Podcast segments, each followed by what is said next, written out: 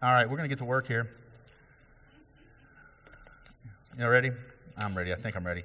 So we are like like uh, like Eric was saying, we're going to be in the, in the, book of Psalms for the next few weeks. We're going to be in there for a few weeks, and then we're going to jump back into Acts, uh, and then we'll be there in Acts for the rest of the year, by and large, except for a few sermons here and there, possibly, and then Advent around Christmas. But when Alan came to me about a, a, little bit over a week ago and he said, Hey, man, would you pray for me? Uh, would you be interested? I said, uh, Yeah, sure. I'm, I'm, learning to trust God right away. Normally, my normal response is, I got a lot of things going on. you know, VBS is coming up. I got this and that, and I'm kind of, kind of scared, a little bit of uh, trepidation. You know, like, oh, okay, God. But but if, if God's given me an opportunity to do it, I want to say yes to Him, and I want to be able to proclaim God's word. And man, it was funny because I thought I was busy. I thought there was a lot, and then the world blew up around me. Boom! And I was like, okay, uh, okay, fine. Uh, you know, I had a lot of different things going on. I had friends. I got a friend who's, who's very, very ill right now, very sick. I've got some things going on that are just difficult. And uh, the world has been hectic. And I was telling Eric right before we began, I didn't intend to, to uh, tell you all this part of it, but as, as I was finally finishing up my sermon yesterday, which is not normal for me. Normally, I would have had most of it done Tuesday and then polished it by Thursday. And as I was finishing it up, I was broken. I got down on my face, and I don't tell you this because I don't want you to think anything good about me. It was the only place for me to be, was down on my face. And I thought, God, this isn't why. I'm going to be talking to you about how we need the presence of God. How what we need is Him. I don't need to be taken out of my problems. I need Him in my problems. How am I going to talk to you about it today if I'm not feeling it? How am I going to be able to say to you, listen, I need you, God, now? That was my cry, God. I'm just stuck in my sermon. And I feel like sometimes he almost laughs, not in a hateful way, but just like, yeah, you do need me. If you're going to say anything that matters, if you're going to say anything that has any eternal consequence, you better find me first in this. And so, God graciously, graciously, I believe, gave a word to me for me. And I hope it helps you some today. Um, and what's amazing to me about being in Psalms is I am a music person. I'm not musical, but I'm a music person. Eric, somewhere listening to that, is nodding. Um, I cannot keep time. I am not in key. I'm half deaf from all the things that my job, shooting guns and stuff like that. And so my key is like, I'm here and then I'm over there. But man, I'm going to tell you this. I was worshiping a minute ago and I don't care what it sounded like. You know, and I love, love music. There is something about music that reaches down inside of you and touches something at the core of who you are. And anybody that's musical knows what I'm talking about. Because I'm telling you right now, there's a song that'll come on I don't care where I'm at, I'm about to go off. I'm like, man, that's, that's my song. It's, it's not a particularly spiritual song or anything like that. Don't, but, but, but it's just like, that's my jam. I don't care where I'm at. I'm going to sing. You can think what you want. I do not care what you think about it. Uh, that's my song, right? And uh, it's funny to me because most of the time when you have one of those, it's things that you really kind of, I'm not talking about like sinfully ought to be ashamed of, but it's like, man, that's really not a good song. It's just kind of dumb and silly, but boy, it's just good to me. Or, I don't know about y'all, but there's also the kind of song that says something, you know, somebody's just hurting so much that they write it on paper and you're like, oh, yes. Yeah, I didn't know anybody ever felt that way other than me.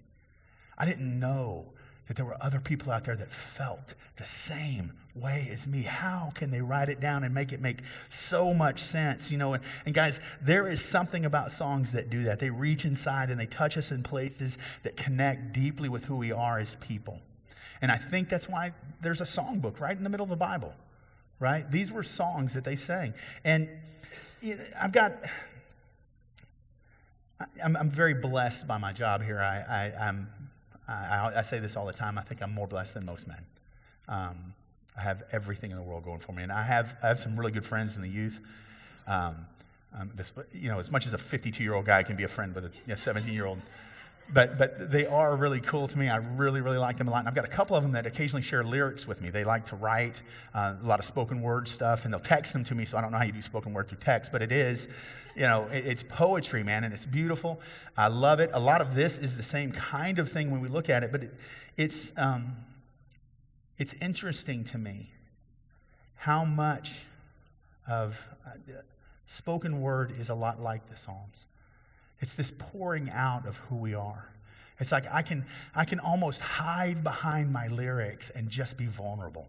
I can take a second and just say what's really inside of me that I can never say to you in person. I can never stand in front of you and go, hey man, I'm broken and I'm, I'm destroyed and I don't have anything left. I'm at the end of my rope, but I'm going to trust God anyway. But, but I can write that to you and go, yeah, but that's just a song. It lets you deal with those things. And you have to craft them and you have to think deeply about what does it mean and what am I trying to say? And, and I'm not talking about like when you know, we do it through text or something like that, because the way that we you know, converse through text and emails and stuff like that tends to be pretty bad. Wouldn't you agree? That, that it's all left to the, the reader's intention. But when you're writing something like poetry, you have to stop and go, I'm conveying word pictures. I'm conveying things in a way that is going to do what I said earlier and reach inside them and go, yes, that. I get it. You know, in fact, one of them even told me that. He said, Hey, man, I want to talk to you about something, but it's really difficult for me. Could we just send lyrics back and forth? And so I do the best I can. I'm, I'm not a poet, but I fancy myself to be one. And uh, uh, I got mad bars, just trust me. But, um, but, but I, I, I would throw them uh, some stuff back, and they would throw some stuff to me back. And, and as we would do it, it just helped me get where they were at, helped me understand what was going on inside them. And it's been a fantastic opportunity for me. Uh, I will say this too. For those of you who are sitting there going, well, I could never do that. I could never write poetry. I could never write a song. I could never. That irks the mess out of me. God created us, He is the creator God. There is nothing more creative than the God we serve. And if you serve Him, you have His Spirit living inside you to make you creative. Stop saying that what you can't do, God can't. Right? Now, you may not be creative like somebody else, but, but God's intention is to use creativity in you to make His known for the kingdom of God and for the benefit of other people. And if you don't believe that, I think you're missing out on a whole lot of scripture because there's a whole lot of scripture that points to that. That by the gifts that He's given and talents that He's given us, His intention is to use us, broken, messed up people, to glorify a perfect God. And so use your creativity. And if you haven't, ask God. Ask Him, God, help me be creative. Help me, help me see where I could do something. Uh, you, you, you know, whether you can or can't, you're probably right. With God, it's all that. Because with God, all things are possible, right? So, at some point, I'll get to the sermon here. But when, uh, when Alan came and asked me, though, and he said, Hey, man, would you preach? I knew immediately which psalm I was going to preach. We have just been going through Matthew in 605, which is our youth uh, Sunday night, was Sunday night. It's going to be moving to Wednesday night. Uh, Sunday night thing. We, uh, we went through Matthew and we were doing key passages in Matthew and working through them together. And as we got towards the end of the year, I hit the passage in Matthew that has a lot to do with the psalm I'm teaching about today. And as I was thinking about it, I was like, I've got to teach this to him because of a couple reasons. One, because it's, it's a difficult passage, honestly. I think it's often misunderstood. I think it's difficult to understand.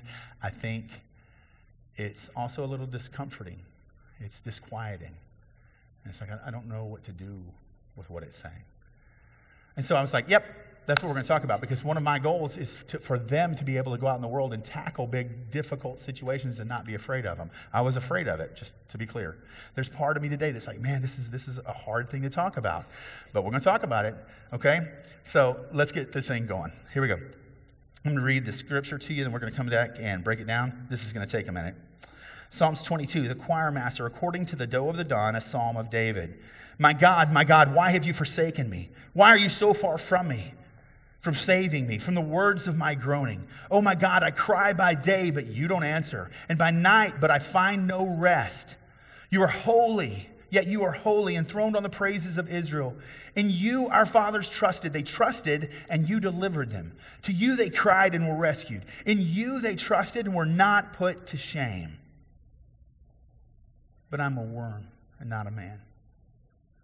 Scorned by mankind and despised by the people. All who see me mock me. They make their mouths at me. They wag their heads. He trusts in the Lord. Let him deliver him. Let him rescue him, for he delights in him. Yet you are he who took me from the womb. You made me trust in you at my mother's breast. On you was I cast from my birth. And from my mother's womb you have been my God. Be not far from me, for trouble is near, and there is none to help. Many bulls encompass me, strong bulls of Bashan surround me. They open their mouths at me like raving and roaring lions. I'm poured out like water, and all my bones are out of joint. My heart is like wax, it is melted within my breast. My strength is dried up like a potsherd, and my tongue sticks to my jaw. You lay me in the dust of death. For dogs encompass me, a company of evildoers encircle me, and they have pierced my hands and feet. I can count all my bones. They stare and gloat over me. They divide my garments among them, and for my clothing they cast lots. But you, O Lord, do not be far off. O you, my help, come quickly to my aid. Deliver my soul from the sword, my precious life from the power of the dog. Save me from the mouth of the lion. You have rescued me from the horns of the wild oxen. I will tell of your name to my brothers in the midst of the congregation. I will praise you. You who fear the Lord, praise him. All you offspring of Jacob, glorify him and stand in awe of him, all of you offspring of Israel. For he has not despised or abhorred the affliction of the afflicted, and he has not hidden his face from him, but he has heard him when he cried to him. From you come my praises in a great congregation. My vows I will perform before those who fear him. The afflicted shall eat and be satisfied. Those who seek him shall praise the Lord. May your hearts live forever. All the ends of the earth shall remember and turn to the Lord. And all the families of the nations shall worship before him. For the kingship belongs to the Lord, and he rules over the nations. All the prosperous of the earth eat and worship before him. Oh, I'm sorry, let me read that again. All the prosperous of the earth eat and worship. Before him shall bow down all who go down to dust, even the one who could not keep himself alive. Posterity shall serve him. It shall be told the, of the Lord to the, gener- uh, the coming generation. They shall come and proclaim his righteousness to a people yet unborn, that he has done it. Father God, we love you and we thank you for your word that teaches us and instructs us, that enlightens us and helps us understand who you are and how we should be. So I pray today as we break some of this down, God, that you would be with us, that your presence would be here, and you'd help us understand. Amen. So, to the chief choir master, according to the Doe of the Dawn, a Psalm of David. Um, I want to start and make sure that we understand something about the Bible that I didn't understand for a long time. Uh, the, the chapters and verses, the things like the titles and headings, those are not really scripture. Those were put in later. Why? For our benefit, right? So that you and I can go find where these passages are and what they're about, essentially. And so it's important for us to get that because when it says the heading to the choir master, to the tune of of the Dawn, a psalm of David, that wasn't in the original text. It was just the text, right? And so I just want to make sure so that we're faithful to God's word. We're not a thousand percent sure that this was David that wrote this psalm.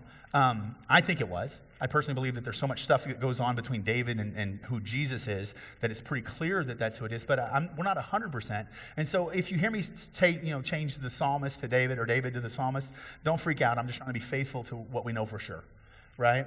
Um, the other thing is, I, I love that it says it's to the tune of Doe of the Dawn. Y'all remember that one, right? You know that song? Okay, so when I read it again later, you can just kind of play that in your head. I, we don't know what that song was. I don't think anybody in the world knows what that song is. Why? Because that, that, that song was not inspired by God, necessarily. It wasn't inspired in the way that it was scripture, but Psalm 22 was. And so that's why we study it.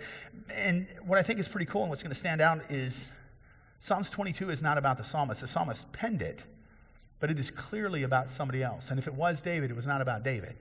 You know, um, the story is not about David any more than the story of David and Goliath is about David, right? I think in the past, sometimes we've made mistakes where we think, well, I'm like David.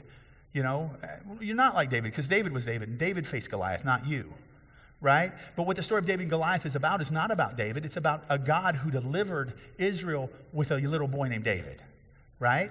Shadrach, Meshach, and Abednego was not about, about three young boys who defied a king. It's about three young boys who God delivered from a fiery furnace because they trusted him. Right? Noah's not about a man who was so good that he, he saved the world and all of mankind. Instead, it was a, a, about a man who found favor. It starts with that. He found favor in the eyes of the Lord, and that made him right with God. And then God used him to save mankind. But you got to understand the story of the Bible is a song that's every lyric, every word is Jesus. Everything points either forward or backwards to him. Every one of them says, This is who he is. This is who you're waiting for. Not somebody else, not David, not me, Jesus. So, as we think about these things, make sure we're getting that because the thing that's funny in this is if David wrote this, there's some sufferings and things in here that I'm sure he was going through, but some of them don't line up with what would have happened to him at that time even in the midst of his suffering. But they clearly line up with things that happened to Jesus on the cross. And so we're going to go through some of those. And the way that we're going to do that is actually, I'm going to read the scripture and then I'm going to bring the, the, the, companion verse from the gospel in. We're going to talk about them for a few minutes and what that means to the psalmist and what it should mean to us. Okay? So let's do some work. Here we go. Starts off with this My God, my God, why have you forsaken me? Why are you so far from saving me from the words of my groaning? And Jesus on the cross, about the ninth hour, says the exact same words. Matthew 27 46 says, Eli, Eli, Lama Sabachthani. That is, my God, my God, why have you forsaken me? And so, back in the Old Testament, uh, you know, in the Old Testament times, they had so much better memories than us. You know that? You know that, that, that, probably there's not been a time in history where the, the memory has been worse? Part of it is because I don't have my comments down there, because of the cell phones that we carry. We have little computers that stand here, so we don't have to use this computer as much. Now, they're great tools and they're wonderful things at times, but what they have done is they've gotten away from our ability to, to keep rote memorization of things. There, there was, there's, there's a story that I heard this week about a man who said that I had a friend who told me that his, uh, he was, his dad wanted to be a rabbi, so he put him in a room for two years and he learned the Psalms. And the guy said, Yeah, I didn't believe him. And I went, He goes, No, test me. Tell me the first line of any of the Psalms and I'll quote it to you. And he goes, Fine. He got out his Bible. That tells you right there, there's a difference. But he got out his Bible and he goes, Okay, this one. And the guy would quote it to him the guy would quote it to him because the way that they used to introduce a psalm to you, they wouldn't go, This is Psalm 22. They would say, My God, my God, why have you forsaken me? It's like us when we do a song. Oh, you know that song, that one that says da da da da da, right? That's how they would do it. And so here's Jesus on the cross quoting the beginning of Psalms 22. Why? Well, I think there's two reasons, and we're going to get into them deeper in just a minute. But one of them is because he wants people to go, hey, man, I want you to look at Psalms 22 because there's something going on right now that's pretty important. Right? So, I do think the key reason, or one of the key reasons right now, though, is the reason that I believe that this is some of the most disturbing and disquieting scripture. Is because something is happening right now that we don't like to talk about as Christians because it's difficult theology. I don't think it's difficult in the sense that it's hard to understand. I just think it's something that we don't like. And so here, here's what I mean by that Jesus became sin for us. That moment on the cross, he took on all of the sins of the world, past, present, future, your sins and mine, the ones that you've already done, the ones that you're going to do today, and the ones that you're going to do later in your life. And God is a perfect, holy God and cannot and will not have anything to do with sin. And so, because he became sin for us, for a moment, however long it was, God and Jesus were separated. And here's what it says. Look at it. You know, the thing that hit me, and I was talking to the youth about it when we went through the Matthew passage, was I always looked at the verse in the Garden of Gethsemane where God says, my God, my God, you know, if, if, if it be at all possible, allow this cup to pass from me, but not my will, but yours be done. I always looked at that in the past. I think very naively, honestly, that what Jesus was worried about was the cross, was the pain and the suffering of the cross. But why does he use the word this cup? What is the cup that he wants to pass from him? Well, it's the cup of God's wrath. It's God's righteous anger against the sin of mankind. God's saying, I will not take party and part of that. I will have nothing to do with that, and somebody's got to pay. I think, I think it's a difficult thing, and it hurts me personally when I realize that's me. I did that. You did that. Don't soft sell this to yourself either. You caused that. with my laziness, with my hatefulness, with the things that I pick to do instead of following Christ. I caused that. So, I also think that, that while it must have been difficult for the psalmist to suffer through the things that he was going through and not feel the presence of God, how tiny is that compared to the perfect relationship that God the Father, God the Son, and God the Spirit have together that is now, because of sin, broken? It had to be like a sea of difference. But like it says here in, in 2 Corinthians 5:21, it says this: For our sake, for me and you, he made him to be sin who knew no sin, that in him we might become the righteousness of God. Because of us, Jesus went through what he went through. I think it's also important for us to take note of what the psalmist and Christ cry out on the cross because when I'm going through personal suffering, when I'm struggling, I think normally my first prayer is this Hey, God, take me out of it. God, make this stop. God, would you stop them? Would you get them? Would you fix this now? But that's not what they prayed, is it? My God, my God, where are you? God, I need you. I'm not saying take me out of this problem. I'm saying join with me in this problem. You are my God. You are sovereign over all creation. You brought me to this day. Help me trust in you by feeling that you're here. And I'm not talking about the feeling of like I want some ooey gooey sense of God. I'm talking about like the trust and the faith that even if I don't feel it, I know. That's what I'm talking about. Because that feeling's not going to get me through. The feeling's not going to get me over. But the quiet assurance that God is still who He said He is, that's going to get me over. But anyway, let, us keep going. I don't pray that way first, normally. First, normally, I'm like, hey, change it. Um, and then he cries out this listen to this. Um, oh my God, I cry by day, but you don't answer, and by night, but I find no rest.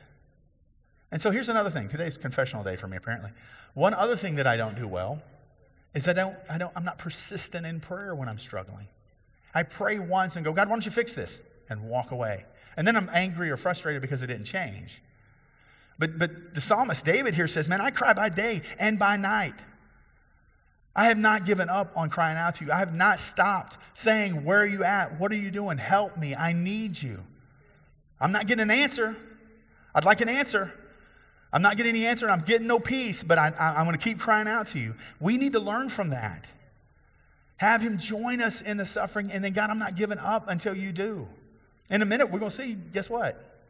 He shows up because He's God. He says this in verse 3 Yet you are holy, enthroned on the praises of Israel, and in you our fathers trusted. They trusted and you delivered them.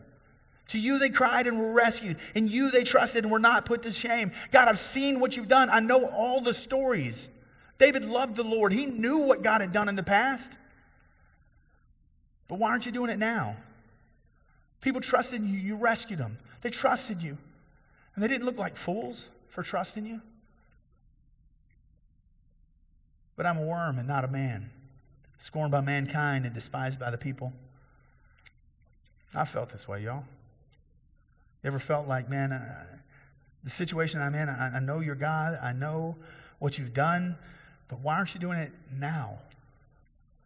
I'm scared. I'm confused. Why aren't you rescuing me? Why aren't you delivering me? Maybe it's me. Maybe I'm not worth saving. I'm not a man, I'm a worm. That is not the answer. That is not the correct thing to take away from this. You know, you feel like you're being put to shame. Like, man, I, I follow God and I'm looking like an idiot right now. I just don't understand, God, why aren't you doing what I think you should do? And that's the wrong answer. That's the wrong answer. The right answer is me crying out to Him and saying, God, whatever it is, I need you. Whatever is going on, you. You're the answer. But here's where the psalm to me, takes on some amazing things. And just bear with me for a few minutes. We're going to go through this. I think it's pretty cool when we see how this works together. Watch this. He says, All who see me mock me. They make their mouths at me. They wag their heads. He trusts in the Lord. Let him deliver him. Let him rescue him, for he delights in him. In Matthew 27, 39, it says, And those that passed by derided him. What? Wagging their heads. So the chief priests and the scribes and elders mocked him, saying, He trusts in the Lord. Let him deliver him if he desires him. For he said, I'm the Son of God. It is an amazing thing to me that all those years ago, God, carrying along the psalmist, showed him even what the wicked people would be doing that day. Now, th- these people have zero of inten- uh, intention of going, let me tell you something. Psalms 22 is about Jesus, and you can even know it through my hatefulness and my wickedness. But God will use the things of this world, these wicked people, to prove he's exactly who he said he was. He's exactly who he said he is. Guys, it's amazing to me. They don't, these are the guys, the, the, the, the chief priests and the scribes hate Jesus. Last thing in the world they want is you believing that he's the Messiah. But by their very testimony of, let God rescue him, let God save him. Did they not know the Psalm 22? Or, I guess for them, my God, my God, why have you forsaken me? Did they not read it? Because you can't, you can't undo what God's doing. You can't make him do what you want. He makes you do sometimes what he wants. But check it out. It says this then. Oh my God, I, uh, nope, wrong one. Let me go here. That would help. I went way back. Y'all don't want to start over, do you? Okay, me neither. Okay, good. I'm glad nobody said yes. I think you should get another shot at that. But um, here's what he says Yet you are he who took me from the womb. You made me trust you at my mother's breast. On you was I cast from my birth, and from my mother's womb you have been my God. David cries out, Man, I've trusted you a long time. You've created me for a purpose, and I am in big trouble. You need to be with me. Uh, it's, it's, it's amazing to me that what we see here in the psalm is this continued I need you, I need you, I need you. There's not something else there. He wants rescue from the problems, but he keeps going back to you're the one who can do it. You're the only one that's there. Be not far from me, for trouble is near, and there's none to help me. Many bulls encompass me, strong bulls of Bashan surround me. They open wide their mouths at me like a ravening and roaring lion. We'll just do a little bit of like history and geography stuff for just a second. Bashan, uh, which was later called Caesarea Philippi, was in the northern kingdom of Israel. It's a lush, fruitful area. It was highly, highly desirable. And it was also the hub or the center for Baal worship. Um, so that's not a good thing. There was a, a cave there that uh, the, the pagans of Jesus' day believed was the gateway to the underworld or the gates of hell. Uh, it was here where Jesus sat down and, and was uh, talking to, the, to his disciples, and he said, Listen, uh, I'm going to build my church and the gates of hell will not prevail against it. And so it's no wonder that when we hear him saying, hey man, I'm using, I'm using this reference of the, the evil spirit realm that is also all around me as well, that while Christ is on the cross building his church, Psalms 22 points to not just the physical and the emotional torment of the cross, but also to the spiritual torment that was going on as well. It says this, and, uh, it says, you know, I think we forget that we don't wrestle against flesh and blood, but against rulers, against authorities, against the cosmic powers of this present darkness, and against the spiritual forces of evil in the heavenly places. Listen, you know, I rode the medic for a long time, and I've picked up a lot of different people, and I'm not going into some supernatural huge story here. I'm just going to take a second with this. I have picked up people that were mentally ill, and I've picked up people that were demon possessed. And there is no amount of medication or counseling that is going to fix somebody who is demon possessed. Okay? There's also no amount of casting out of spirits that's going to heal somebody who's not demon possessed and needs medicine and needs counseling. Right? And so you need to prescribe the right thing for the right thing, right? And so here he's saying there is, by the way, an absolute spiritual aspect of war that's going on on the cross. Honestly, it's the war that he's fighting, right? So I just don't want us to miss that because I think, honestly, sometimes we're just a little afraid of talking about the supernatural realm. It's real. The Bible says so. The end, I don't care how it makes you feel about it. So, the next thing he says is uh, ultimately what he says is, I don't have anything left, God. He says, I'm poured out like water. All my bones are out of joint. My heart is like wax, it's melted within my breast. My strength is dried up like a potsherd, and my tongue sticks to my jaw. You lay me in the dust of death. I am done. A potsherd is a broken piece of pottery, by the way, if you didn't know that. I didn't. I had to look it up. so I was like, well, I guess I better know that in case somebody asks me. But anyway, anyway, uh, I, I don't know about you, but I've been here. I think a whole lot of people with everything that's been going on in the world lately, even recently. I just, I'm done. I'm done. I don't have anything left, God. I just, why? I don't get it. You? I feel that way sometimes, man. I get what the psalmist is saying, man. I, I just don't have anything left to give right now. And praise God, he, he's not out of stuff to give yet. But he says this He says, For dogs encompass me, a company of evil doers encircle me. They've pierced my hands and feet. So, execution by crucifixion, right? It was invented by the Persians um, 300 to 400 BC. The Romans perfected it. That's not a great word for execution, but they perfected it, made it a, a, a very, very horrible, drastic, painful form of execution. In fact, it was so painful, it, it, from, the, from, from the cross is where we get the word excruciating, the worst kind of pain. And, and here, one to 200 years before that, before crucifixion was a thing, why is the king of Israel talking about the king of Israel being crucified? I mean, he had no frame of reference for it. David's never experienced this. No one's crucified him, no one pierced his hands and feet. Maybe, maybe it's because the king of Israel was prophesying about the one true king of Israel being crucified. 17 says, I can count on my bones. They stare and gloat over me. And so when the Romans wanted to expedite it, they would come by and they would break the legs of the person being crucified. Why? So that they couldn't push up on the nail through their feet so they could get their lungs stretched out enough to breathe. And so they'd suffocate quicker that way.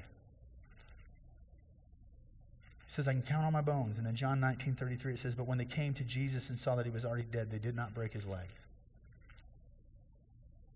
They divided my garments among them, and for my clothing they cast lots. Matthew 27. And when they had crucified him, they divided his garments among them by casting lots. We can choose to be willfully ignorant if we want to be. Jesus fulfilled every prophecy, Jesus fulfilled everything that he said because he's exactly who he said he was. But you, O Lord, do not be far off from me. Come quickly to my aid. Oh, you, my help. Sorry. Oh, you, my help. Come quickly to my. Deliver me, my soul, from the sword, my precious life from the power of the dog. Save me from the mouth of the lion. Again, your presence. You. I need you. And then there's an amazing thing that happens in the middle of Psalms 22 that it changes from a song of lament, a song of sorrow over the suffering and the separation from God that is going on, to one of victory and assurance. You have rescued me from the horns of the wild oxen. Past tense. It is done. You have rescued me. It is accomplished.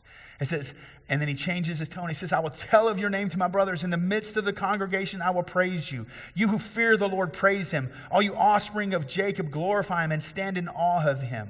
All of you offspring of Israel. For he's not despised or abhorred the affliction of the afflicted, and he has not hidden his face from him, but he's heard when he cried to him. From you comes my praise in the great congregation. My vows I will perform before those who fear him. The afflicted shall eat and be satisfied.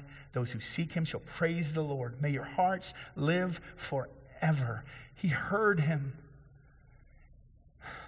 he heard him when he cried out, My God, my God, why have you forsaken me? He heard him and he answered him. He heard him and he said, I'm here. And you and I, who are the ones who are afflicted by our sins and our suffering and our fear, he hears your cry. It's an amazing thing that God loves us so much. It makes no human sense. Praise God, He's not like us.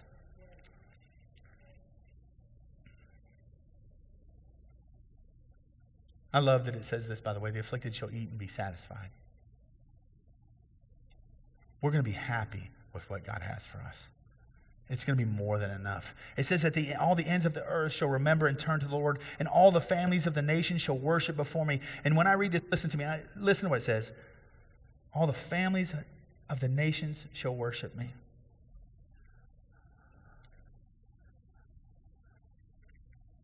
With all of the divisiveness and hatred that is going on in the world, not just our country right now, based on things like where people come from and their skin color.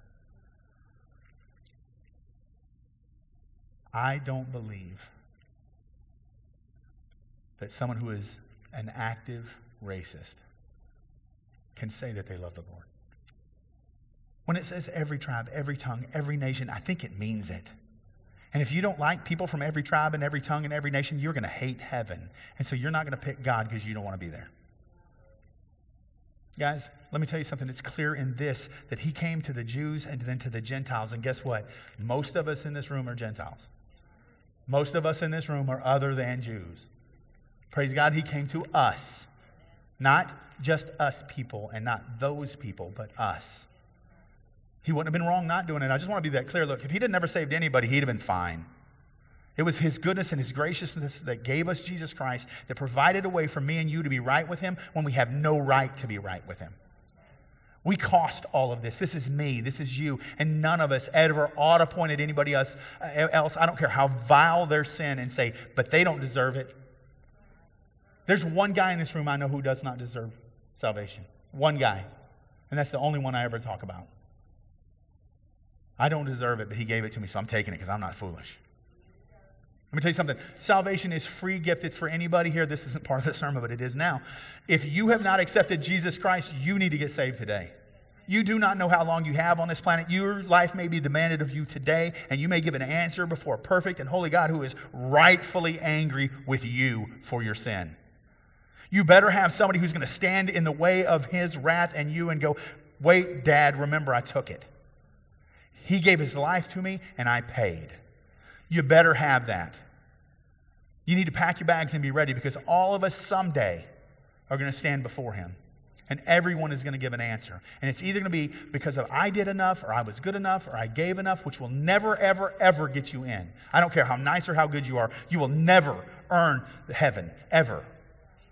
Only those who put their faith and trust in Jesus Christ, his complete work, everything that he did on the cross, his burial, his death, his death, his burial, his resurrection. That is my only hope for heaven. If it's not your only hope, you ain't going. Guys, I tell you this because it matters. I tell you this because I love you. And more importantly, I tell you because God loves you. And so, when, when we read these things, look, check it out. He says, For kingship belongs to the Lord, and he rules over the nations. All the prosperous of the earth eat and worship before him shall bow all who go down to the dust, even the one who could not keep himself alive. Posterity shall serve him. It shall be told of the Lord to the coming generations. They shall come and proclaim his righteousness to a people yet unborn, that he has done it. Here's David again going, Listen, man, I'm not the king. There's one true king. And he's not king over Israel, he's king over everything. He has the true kingship.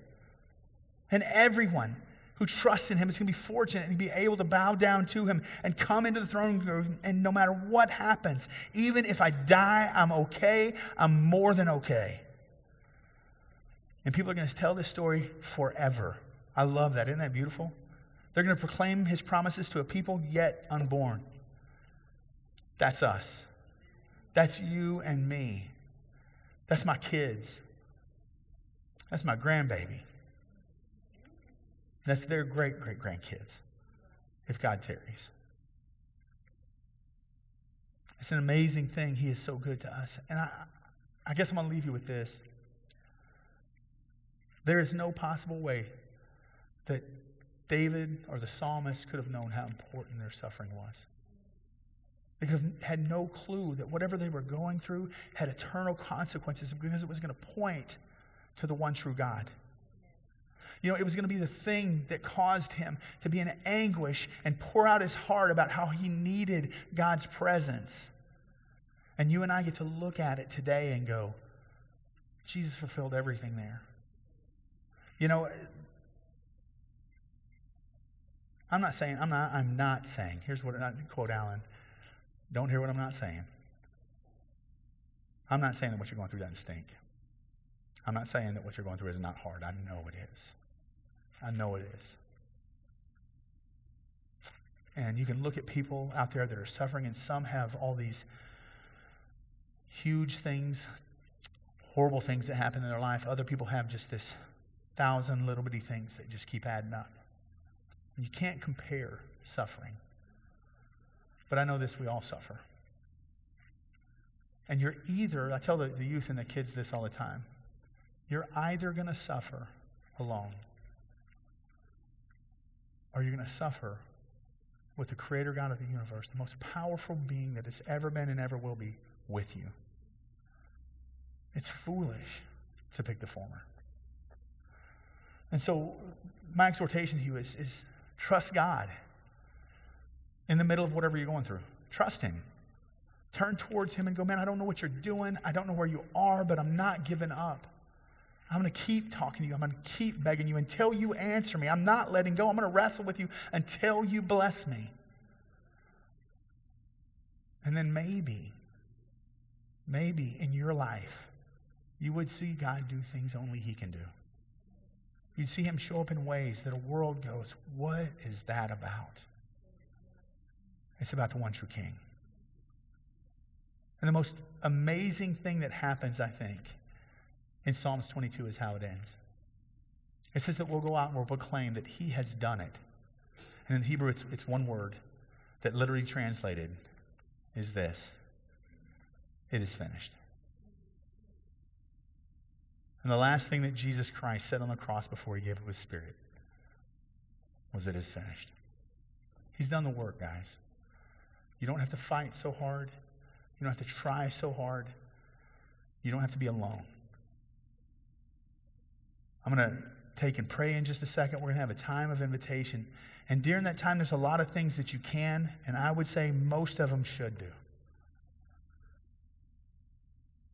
You should meet with God. You should pray for his presence.